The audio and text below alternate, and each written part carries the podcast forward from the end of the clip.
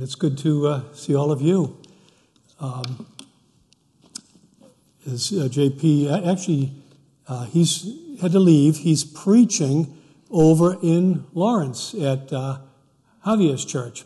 And uh, Javier was on the staff here many years ago, and now he's a pastor in Lawrence. And it's sort of a sister church relationship, and uh, JP is, is preaching there. Um, this church is so rich in pastors that you can send John out on a Sunday morning and he preach elsewhere. It is so rich, you don't need me. There, uh, Fernando preaches, um, Dan preaches here, uh, Kathy preaches, and so it, you know people always say it's an honor to be here. Well, it is because he, he didn't have to ask me. I'm glad he did, but he didn't have to. And uh, so it, it, really is a blessing to be here with all of you guys, you folks. And uh, a lot of familiar faces, a lot of new faces, which is always a joy. People I don't recognize, which is a great sign, sign of the life and the health of uh, this place, of this church. You're going to be starting a series soon. Uh, in fact, it's already started, started last week, uh, on the, the, life of Joshua. And this is kind of the, the uh, uh, forerunner to that, kind of the, the, the backstory because the story of Joshua starts just as the Israelites are going into the promised land, and then the rest of it takes place in the promised land. This is actually uh, when the Israelites, still under Moses, he doesn't go into the promised land, of course, uh, just when they are about to go in. They have traveled all the way across, actually, Egypt, 250 miles across the Sinai Desert. Took them 40 years to get there. And then they cross the Jordan River and they come in from the east side uh, of, of, Israel. And, and, and the, what's happening in the passage we're going to look at today is Moses speaking to that generation of Israelites and giving the law to them. Uh, it's the second reading of the law. That's what Deuteronomy means, the second law. And this is the second time the whole law of God was read to the Israelites. The first time was at Mount Sinai, almost 40 years before. And this generation that's alive now probably didn't remember that. And so here the law is being read to them. And it's beautifully encapsulated in this, in this passage with vivid language, very clear, vivid language. And it's, it's uh, Moses explaining to that generation that never saw the miracles, never saw the Red Sea parted, never saw the Passover, never saw any of that. He's explaining to them what the desert experience meant. What was that all about? That was their whole life. This generation, their whole life was that. And it's all they knew was the normal. What did it all mean? And in this text, we'll see. And it's got application for us. It, the story unfolds in three chapters, and every single one of us in this room is in one of these three chapters, as we'll see. But uh, before we start, let me pray. Pray for me and pray for you. Lord Jesus, by your Holy Spirit, we pray that you would be our teacher this morning. And I pray that the words of my mouth and the meditations of our hearts would be pleasing in your sight, O Lord, our strength in our Redeemer. Amen. All right, chapter one is God's gift, a place of blessing. He was leading them to a place, to a land that would be a place of blessing for them. Uh, let me reread some of the scripture. Observe the commands of the Lord your God, walking in obedience to him and revering him. For the Lord your God is bringing you into a good land, a land with brooks, streams, deep springs gushing out into valleys and hills, a land with wheat and barley, vines and fig trees, pomegranates, olive oil, and honey, a land where bread will not be scarce and you will lack nothing, a land where the rocks are iron and you can dig copper out of the hills.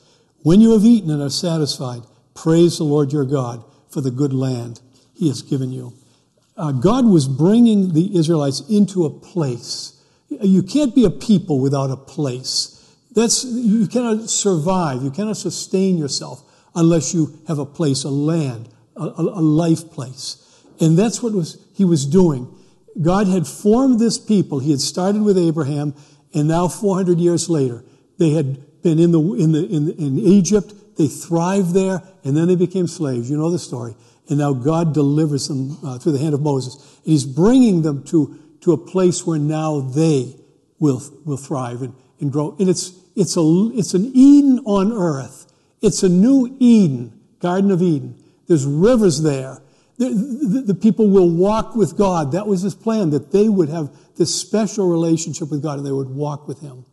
And, and it's all um, a, a, type, uh, a representation. It literally happened. It happened in history. It's the greatest event uh, in, in Judaism. It was their deliverance and the formation of them as a nation and the people of God and the giving of the law and all of that.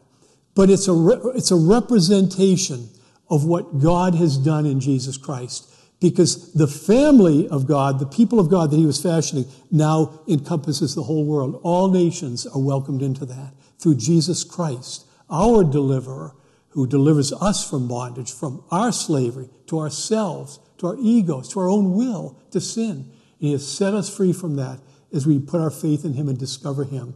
And he, he has shown us his incredible grace. And he has set us on this journey, our life's journey, and it goes through wilderness. It's blessing, but it also encounters uh, the, the, the, all of the um, challenges and trials of this life. And then eventually into that new Eden. It's the beginning now, but it, it leads. So it is all this picture of what is happening, of, of the whole meaning of history. This is what God is doing. He's making a people for himself out of the whole world. And, uh, and we see it here. Um, Israel is an amazing country. Kathy and I have been blessed to be there a number of times, and many of you have gone there with us. And it, it's, it's, only about the size of Massachusetts. And yet, uh, it, it, sustains 9 million people now. It, uh, it has minerals, it's, it's, mineral rich. It has two growing seasons and uh, a rainy season in the winter time, so they get the, all of that rain and that water for agriculture. It's actually now a pioneer in agriculture. They are, they're really on the cutting edge of all kinds of, of uh, cutting edge uh, technology with agriculture in a desert. And, it's even become now a, an oil exporting. They discovered oil in the uh, eastern Mediterranean. And now it is actually exporting oil and natural gas to other countries around them. So they, they, they have it all right there.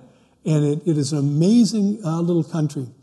And it, it, God blessed them with this place. And um, it's always been God's purpose to bless, to give. He is a giving God. He is a loving God. He is a generous God. Think about this earth that He has blessed us with. Nine billion people, or eight billion, whatever it is. I haven't counted it lately, but it's a lot. And we all are sustained here. It's the only place in our, our solar system.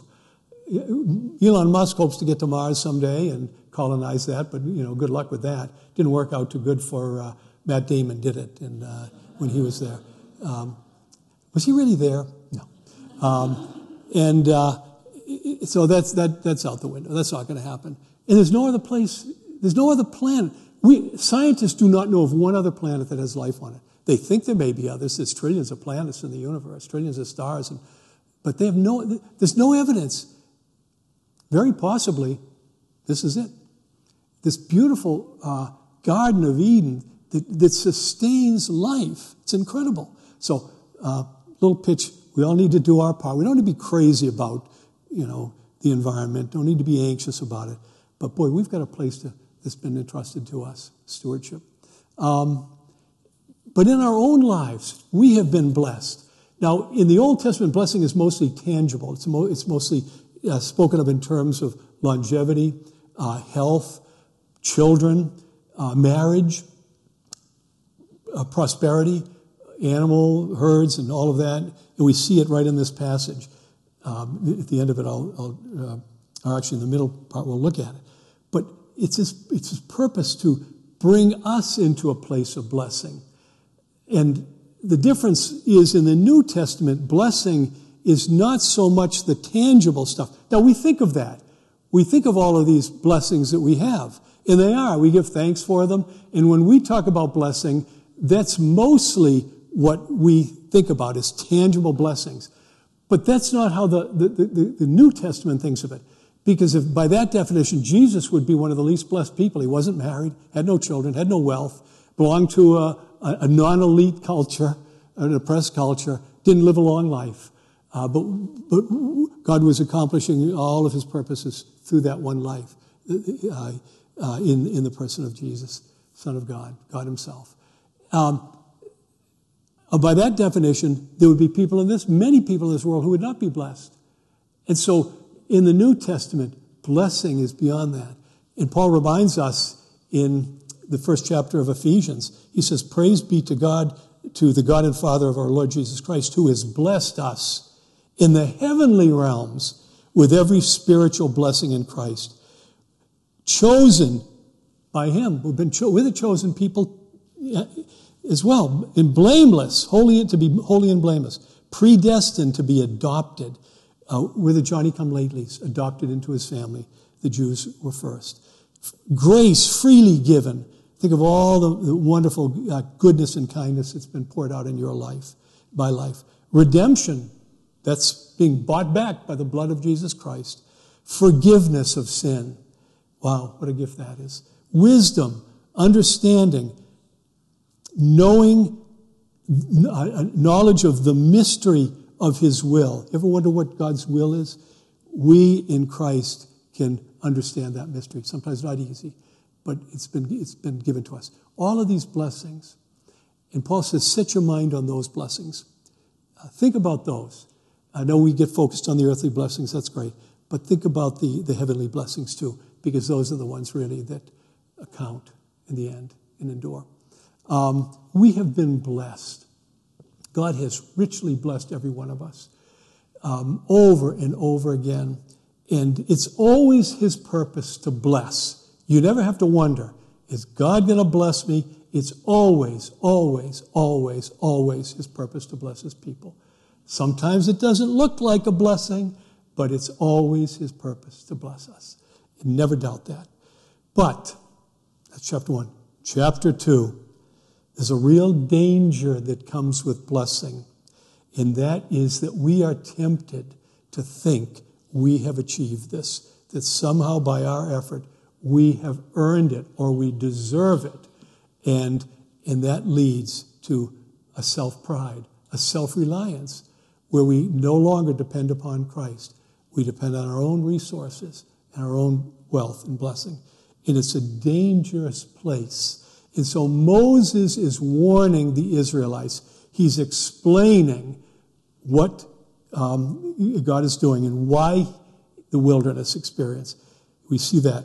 Be careful that you do not forget, important word, forget the Lord your God failing to observe his commands, his laws, and his decrees that I am giving you this day. Otherwise, when you eat and are satisfied, when you build fine houses and settle down, when your herds and flocks grow large and your silver and gold increase, and all you have is multiplied, then your heart will become proud and you will forget the Lord. The, the Lord your God who brought you out of Egypt, out of the land of slavery. You may say to yourself, my power and the strength of my hands have produced this wealth for me. But remember the Lord your God, for it is he who gives you the ability to produce wealth, and so confirms his covenant, which he swore to your ancestors as it is today. Um, there is a great danger in suddenly getting a lot of money that you did not earn. Now, I don't know this firsthand, okay? But it's obvious if you think about it. In fact, there is a, uh, a, a, pledge that, that hundreds of the world's richest people, billionaires, are taking. It's voluntarily, it's called the Giving Pledge. And it is a pledge to give away the preponderance of their wealth in their own lifetime and not to pass it on to the next generations. Bill Gates is in that club. Warren Buffett is in that club. Uh, Bill Cummings, who is the founder of Cummings Property down in um, Woburn, billionaire, and uh, they and many others. They are in this pledging because they see the danger of giving their children enormous wealth that they never earned. The parents earned it, the children didn't. and it's a real, it's fraught uh, that with, with, problems, and they see it. Um, Jim Hackett, member of our church here, knows Bill Cummings. And Bill has a, has a, a slogan. He says, uh, I want to give my children, leave my children enough so that they can do anything, but so, not so much that they will do nothing. And, and that's the wisdom. And, and Moses is recognizing that danger here. He's saying to these people, You're going to be rich. You, you, you have a turnkey operation that you didn't create. You're going to go into that promised land. You're going to have to drive the people out. That's not going to be, that's going to be a challenge. You're going to drive the people out. But when you get there, you're not going to have to build the cities. They're already there. You're not going to have to plant the vineyards. They're already there. You ever try to grow grapes? I tried to grow grapes in Maine. Not a good idea. You're not going to have to do that. You're not going to have to clear the fields. Israel is an incredibly stony place. You're not going to have to do that. It's already been done. And you're going to get rich pretty quickly. And how are you going to handle it? Be careful. That's what he's saying. Be careful. You're going to be tempted. And so um, he says, remember. Don't forget. Remember where you came from. Remember that it is God who's doing this. And, and, and that's, that's a temptation for us. Maybe not with material wealth, um, but certainly we have a problem and we cry out to God. And all we can think about is this problem that we have that is just robbing us of joy and peace and hope and, and maybe health. And we cry out to God and we pray for deliverance, we pray for healing, and He heals us. And then we say, hey, problem's gone. And what do we do? We stop praying. We don't need Him anymore the stories of the soldiers in the foxhole. If you save my life, when I get out of this foxhole, I will give my life to you. They get delivered. What happens to the promise? We're all like that. We all do that. We all focus on the gift and not the giver. We're like little children at Christmas. We watch our grandkids just in a frenzy one toy after another, present package ripped open, set aside, on to the next one. Never ever saying, Who gave this to me? Mean, they don't care. They're kids. They don't care. We're not kids. We know better. This is our temptation. We get comfortable, and, and, and it's, we all do, and we forget. And what are the signs? There are symptoms to this we, we find that maybe we're not reading the scripture as much or we're reading it, but we're not getting anything out of it. I mean, I can't tell you the number of times I've done my daily devotion, and if you ask me five seconds later, what was that about? I don't know. I don't know.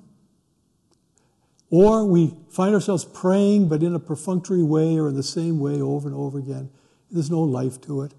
And, and maybe, our, maybe our, with our children, we become a little bit lax with that, and we focus more on getting a good education or being good at sports than we are seeing that they are growing in the knowledge of the Lord Jesus Christ. It, it happens. And that's our danger too. And so we remember, for the Jews, it was to remember the holidays. The three greatest holidays of ancient Judaism were Passover, which was the deliverance, of course, out of Egypt. Uh, uh, Pentecost, which was the giving of the law on Mount Sinai to Moses with smoke at the top of the mountain. And when the day of Pentecost came in the New Testament and the church was born, the Holy Spirit was poured out, it was with fire and smoke. Or, or fire, I guess no smoke. Smoke wasn't. but the symbol, the idea that now the Spirit that brings the word alive was given to us. And then the last one for them was in the fall, Tabernacles, which was a celebration, thanking God that He had sustained them for those 40 years in the wilderness. And, uh, and, And, and they remembered. And we, we need to remember. We come here, and this is our chance to remember.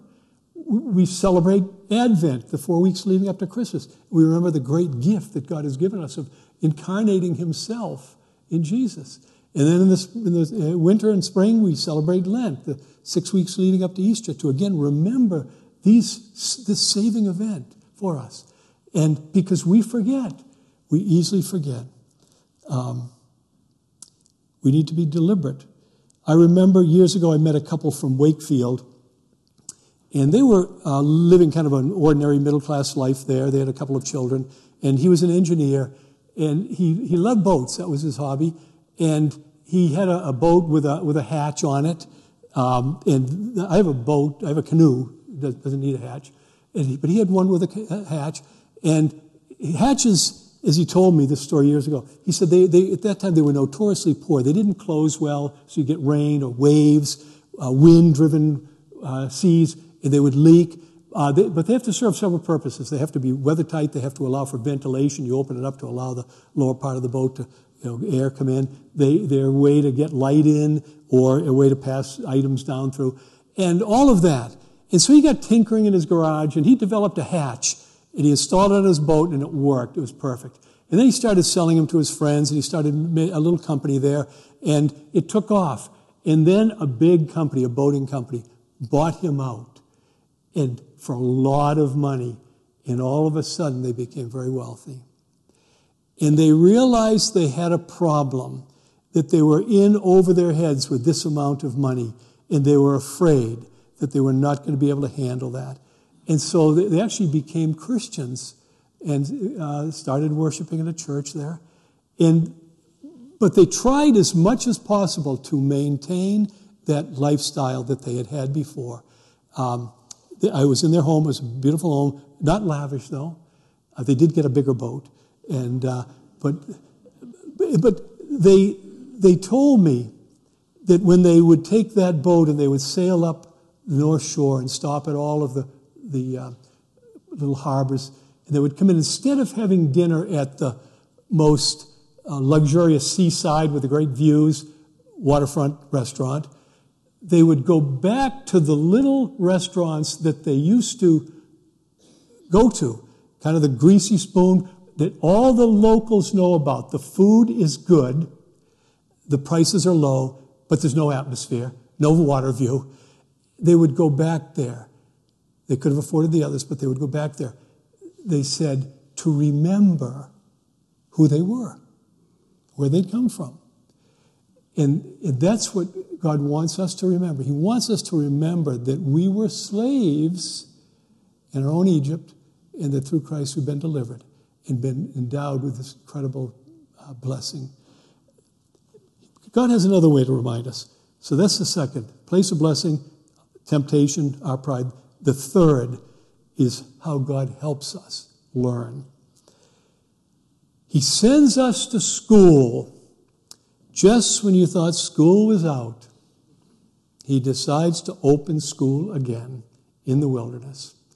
And now they understand that's what this 40 years was about. It was school. And here's the passage Remember how the Lord your God led you all the way in the wilderness these 40 years to humble you and test you in order to know what was in your heart. So you would know what was in your heart. God knows what's in our hearts whether or not you would keep his commands. He humbled you, causing you to hunger, and then feeding you with manna which neither you nor your ancestors had known, to teach you that man does not live on bread alone, but in every word that comes from the mouth of the Lord. In other words, our life is not sustained by the things we have. And the proof of that is death. Our life is sustained here and in eternity by God alone. Everything else is, is temporary. Your clothes did not wear out, your feet did not swell during these 40 years. Know that in your heart, that as a, as a man disciplines his son, so the Lord your God disciplines you. He led you through the vast and dreadful wilderness, that thirsty and waterless place with its venomous snakes and scorpions. He brought you water out of hard rock He gave you manna to eat in the wilderness, something your ancestors had never known to humble and test you so that in the end it might go well with you. Five times in this text, the word know is used. K N O W. This was a learning experience. This was to teach them. That's what this is about. We have been, Kathy and I have uh, traveled, as some of you, across the Sinai Desert a couple of times from Israel to Egypt. And it, it's only about 250 miles across, but it's absolutely barren. It's not, it's not like the, the Mojave Desert or the deserts in Arizona uh, where there's all vegetation. Uh, there's no vegetation there. It's absolutely barren. It's sand and rock. It is a, uh, in, in other words, there's no place to sustain your life there. And in this metaphor, a wilderness is any place that we come into in our life uh, where we are totally at wit's end. It might be a, a cancer diagnosis or some other debilitating illness in us or a loved one. It might be the death of a loved one. It might be the loss of a job or the, or the loss of a career. It might be divorce. It, it might be an addiction. It might be mental illness. But a place where all of the normal props of life have been kicked out. There's no water in the desert. There's no food. You cannot live there. And we find ourselves in these places, maybe nothing that severe, maybe something though that totally is a, a totally new experience for you and, and you find yourself, all of the normal coping mechanisms are not there, and you're lost, and it's disorienting, and it's confusing. The world that they were in was a topsy turvy world. Everything was upside down. The water came out of a rock, and the food came down from the sky. Normally, it's the other way around. Food comes out of the ground, and water comes down from the sky. And when we are in this wilderness place, this experience, we're confused.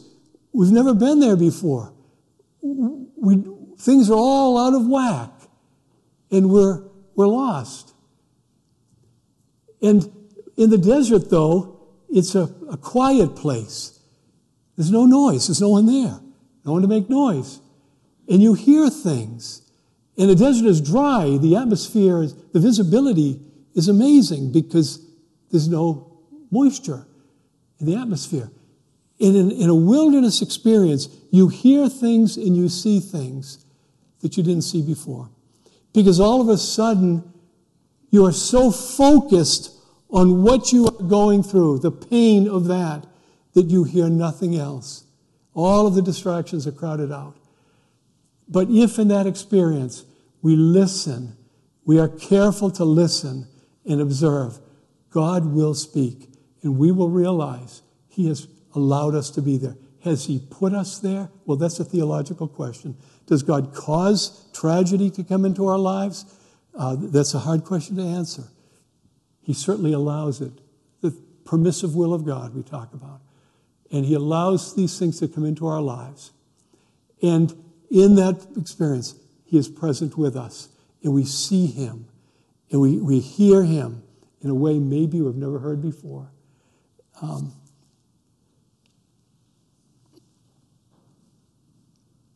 and God provides for us.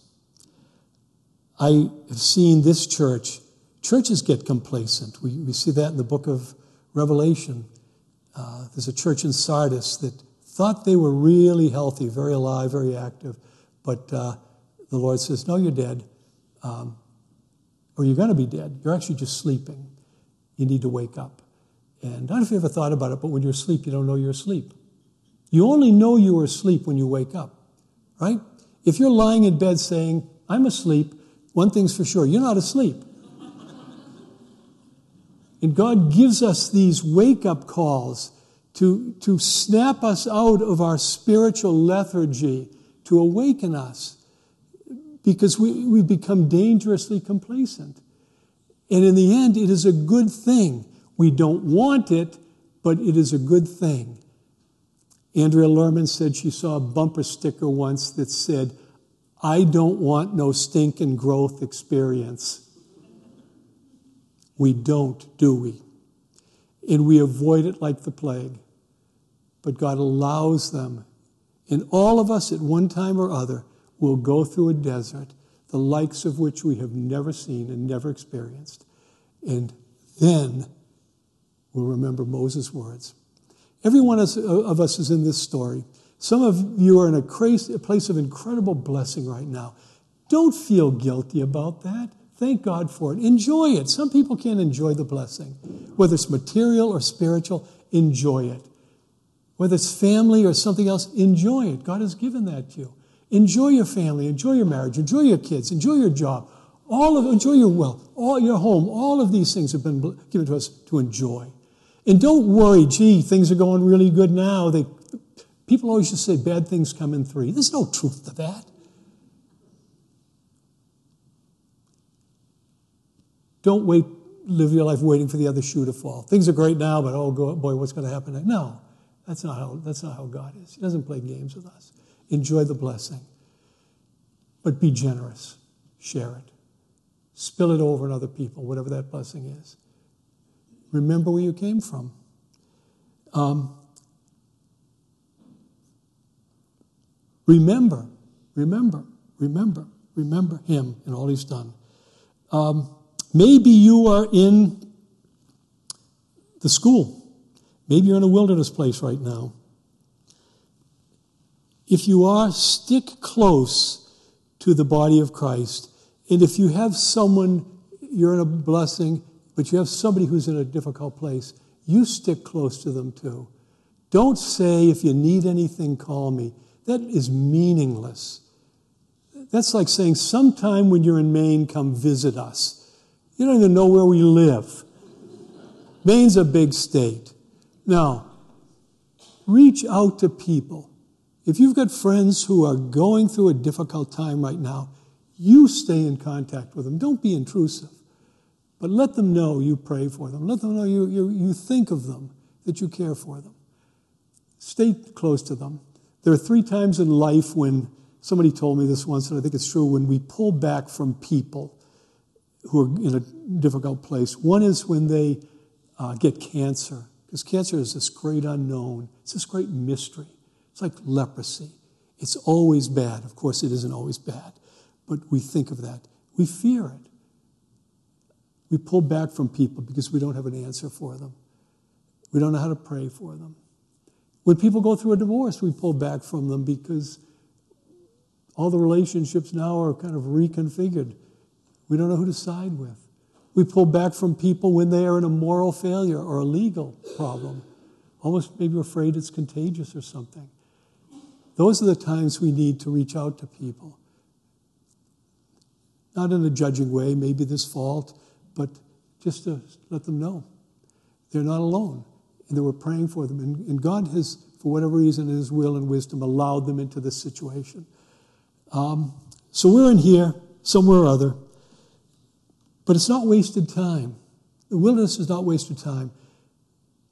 Someday we look back after we have emerged, and the Israelites are about to emerge, and we'll say, Lord, I needed to go through that. Or I didn't want to go through that, but having gone through that, I see what you did in my life. And we become more resilient. We become more compassionate. We become more like Jesus. And uh, we like who we've become. And that's not a bad thing. So there you have it. School, life in the wilderness. Amen.